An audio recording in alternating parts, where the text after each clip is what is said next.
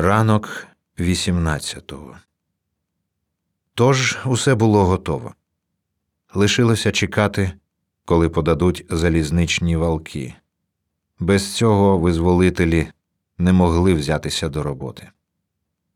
Згідно з розкладом депортації, вона мала розпочатись на світанку вранці 18 травня. Втім, в Росії ніколи не бракувало винятково затятих холуїв, готових на будь-яку мерзоту, якщо хазяїн її схвалює. У цьому розумінні люди у формі не виняток. Тому нас не має дивувати той факт, що подекуди акція розпочалася вже 17 травня. Цього дня, ближче до заходу сонця, нетерплячі карателі увірвалися в деякі села, почали прочісувати вулиці міст, вочевидь, щоб управитися до ранку. У Симферополі, наприклад, така честь випала вулиці Гражданській та ближнім до неї вулицям Красної Гірки. Пізно ввечері 17-го коло півночі з будинків почали виганяти і семиїстів. У степовій частині Криму типовою в цьому розумінні була операція виселення з села Акбаш, Акмечецький район. 17 травня сюди після обіду прибули солдати на п'ятьох вантажівках. Татари по звичаю зібралися гуртом, щоб нагодувати солдатів, віддаючи останнє. Втім, о сьомій вечора ситі чекісти та червоноармійці вже розсипались селом, прикладами вганяючи людей на вулицю. Потім усіх зігнали на сільський майдан, завантажили в машини і до світанку 18 травня не дозволяли з них зійти. А вже далі пішло, як і всюди. Але ж як було всюди. Передусім звернімо увагу на те, як повідомлялось кримцям, що відтепер вони люди поза законом. Тобто, що тепер з ними можна робити все, що завгодно, без суда і права, що вони втрачають право жити в своєму будинку на своїй землі. Сутність цієї дії, попри всю її звірячість, ще можна було б утямити, якби жертвам нормальною людською мовою пояснили зміст того, що відбувається. Але у тому то й річ, що вирок виголошувався злісним, загрозливим тоном, однією двома уривчастими фразами, за чим на запитання вже не відповідали, поспішаючи перейти до справи. Солдати вривалися в будинки до сонних людей, брязкаючи зброєю, наче бандити розпихали їх, погрожували стріляниною і, головне, горлали, репетували, як скажені, пересипаючи й так незрозумілі слова брудною лайкою. Уявімо собі, хоч на хвильку, усе це моторошне безумство. Що відчував би кожен з нас, якби сьогодні, тобто посеред буденного життя, а не після багатьох місяців окупаційної тортури, яка струною напнула нерви, вас піднімають з постелі озброєні до зубів чужі люди, які невідомо звідки і чому опинилися в квартирі. І ці люди, промовивши кілька незрозумілих для більшості татар слів, починали репетувати Давай, давай, націлюючи автомати то на вас, то на ваших дітей, копаючи їх чоботами. Як би ви реагували? Важко відповісти. Але можна почути голос відтоді, з того жахливого ранку. Вдень, 17 травня, ми, діти, ще гралися у дворі. Коли мене збудили наступного ранку, перше, що я побачила крізь відкриті двері, стояв солдат, який направив на мене дуло автомату. Я нічого не зрозуміла і навіть не злякалась. Мабуть, я ще спала, але це видиво лишилося зі мною на все життя. І які б душевні збурення я надалі не знесла, з часом вони марніли, але автомат, котрий направлено на сплячу дівчинку, лишиться в моїй пам'яті назавжди. Навряд чи вам на місці матері цієї дівчинки довелось би думати про єдине правильне рішення треба вгамувати стресовий стан, відвернути свою увагу, цілковито відімкнути страх за дитину і якомога зосередженіше зміркувати, які речі та харчі складати у клунки насамперед. спокійно врахувати, що в дорозі згодиться старим, а що малюкам тощо. І то не на день, не на два, а невідомо наскільки. Покликати на підмогу всі душевні сили і здогадатись, що саме буде найнеобхіднішим у дорожнім побуті, цебто фактично в абсолютному відриві від твердої землі, для життя в умовах голоду і пекучої спраги, серед бруду, вошей та всілякої зарази. Хто міг це передбачити? Хто міг відчути найближче майбутнє?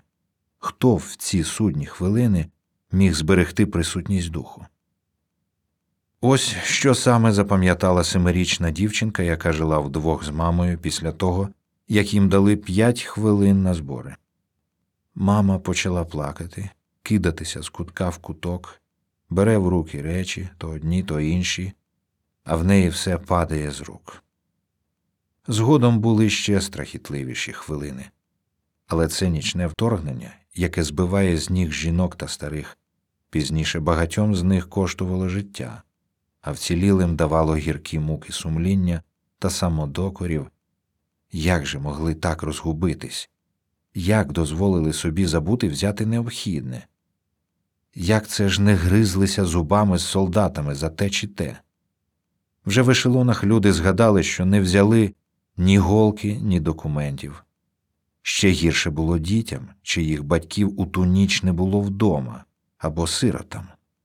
Зазвичай було надано 15 хвилин на збори, всього 5-6 хвилин давали мешканцям Бахчисараю. Зрештою, були випадки, от як в Янжі Кокоського району, коли виганяли з дому одразу, без хвилини на роздуми. Усе це масове хамство, загальна крижана жорстокість карателів були радше ініціативою безпосередніх виконавців. Адже бували й винятки, і в цьому сенсі деякі солдати поводились незвично. Дерекойцям дозволено взяти стільки продуктів, скільки могли нести.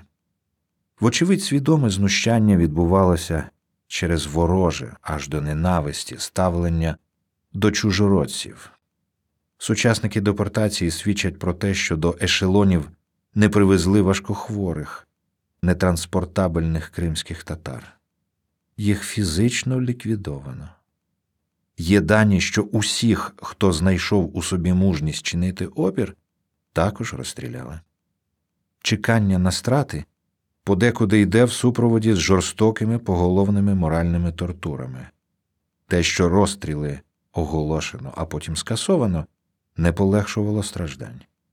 Карателі офіційно повідомляли, що мешканців цього села буде розстріляно, якщо не всі встигнуть вчасно зійтися докупи на місце завантажування. Так було в Ельбузені та Акбаші, де солдати говорили нічого з собою не беріть, все одно це вам вже не знадобиться.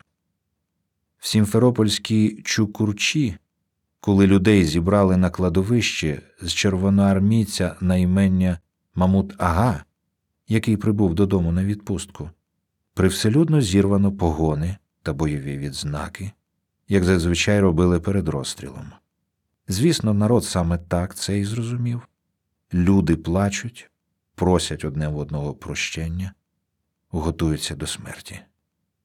В районі семи колодязів село Палапан. Сім'ю Мусфіре Керімової вивезли з дому в спідньому, тільки встигли пальта нахопити. Солдат каже один рух і розстріляю. Ми, діти, захотіли в туалет, солдати ж не дозволили. Впевненість в тому, що попереду швидка страта, була настільки твердою, що не покидала людей після завантаження на машини і навіть в ешелонах. Усіх полонила одна думка нас везуть на розстріл. На переправі через Чонгар люди прощалися одне з одним, начувалися, що їх ось ось скинуть в море.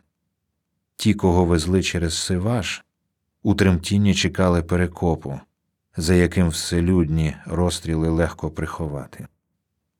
Можливо, хтось схильний пояснити усе це жахіття природною вразливістю виселенців, між яких, нагадаємо, майже не було чоловіків мужніх літ, загальним панічним настроєм, що охопив народ цього трагічного ранку.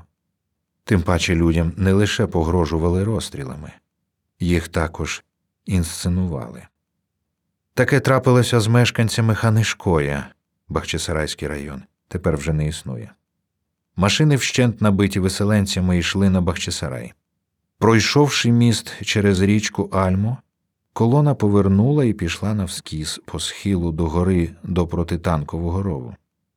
Людей примусили зійти з машин, пригнали до рову. Солдати приготували стріляти в жінок і дітей, які, сівши навпочіпки, почали молитися. Це тривало з п'ять чи з десять хвилин. Тоді пролунала команда, людей знову завантажили на машини, і колона рушила далі. Це варварське знущання з безпорадних кримських татар, яке ніяк не пояснити логікою нормальних людей, не було чимось винятковим. В іншому місці так само людей зігнали на кладовище, з усібіч обкладене кулеметами. Дітей почали відділяти від батьків, казали, що старших розстріляють, а діти підуть у дитбудинки. Так їх тримали розділено три-три з половиною години. У Севастопольському, Судакському, Балаклавському та Сімферопольському районах були аналогічні випадки. У Молбаті людей три доби держали на сільському кладовищі під голим небом, не дозволяючи розійтися. Взагалі кладовища широко використовували як майданчики для збору людей, теж про кулемети в місцях збору. На схемі, складеній карателями напередодні виселення мешканців Айсерезу, видно, що з обох боків села було встановлено ручний і станковий кулемети із взаємодоповняльними секторами обстрілу. А простір майданчику збору прострілювався вогнем з двох станкових і двох ручних кулеметів. Але не всюди приготування до групової страти закінчувалось саме так людей вбивали і насправді. В Ускюті старий курсеїд Ібрагім, якому от-от мало виповнити 70 років, запитав, що ви хочете з нами зробити? Я батько чотирьох синів, які захищають батьківщину в лавах Червоної армії. Я чекаю своїх синів, а ви, як фашисти, зганяєте нас і хочете знищити. Я нікуди не піду. В цю мить гримнув постріл, і старий осунувся додолу. Не раз під час зборів на виселяння жінки втрачали свідомість, бачачи знущання з дітей та старців. Тоді їх, молодих і старих, у безсоромнім запалі тягли за ноги вздовж вулиць молоді хлопці-солдати, а тоді розгойдували, взявши за руки та ноги, і з реготом закидали в кузов. Так було не тільки в Узунджі, Балаклавський район. В Гурзуфі дівчину татарку били до млості та знущалися з неї тільки за те, що вона благала віддати їй швейну машинку. Віру теж здіймали на глум. Християнські воїни забирали Корани, зайво повторювати що з власної ініціативи, винятково для того, щоб перед очима старців кидати священні книги у вбиральні і реготати над слізьми вірян. Того ранку карателі справді були бучно веселі.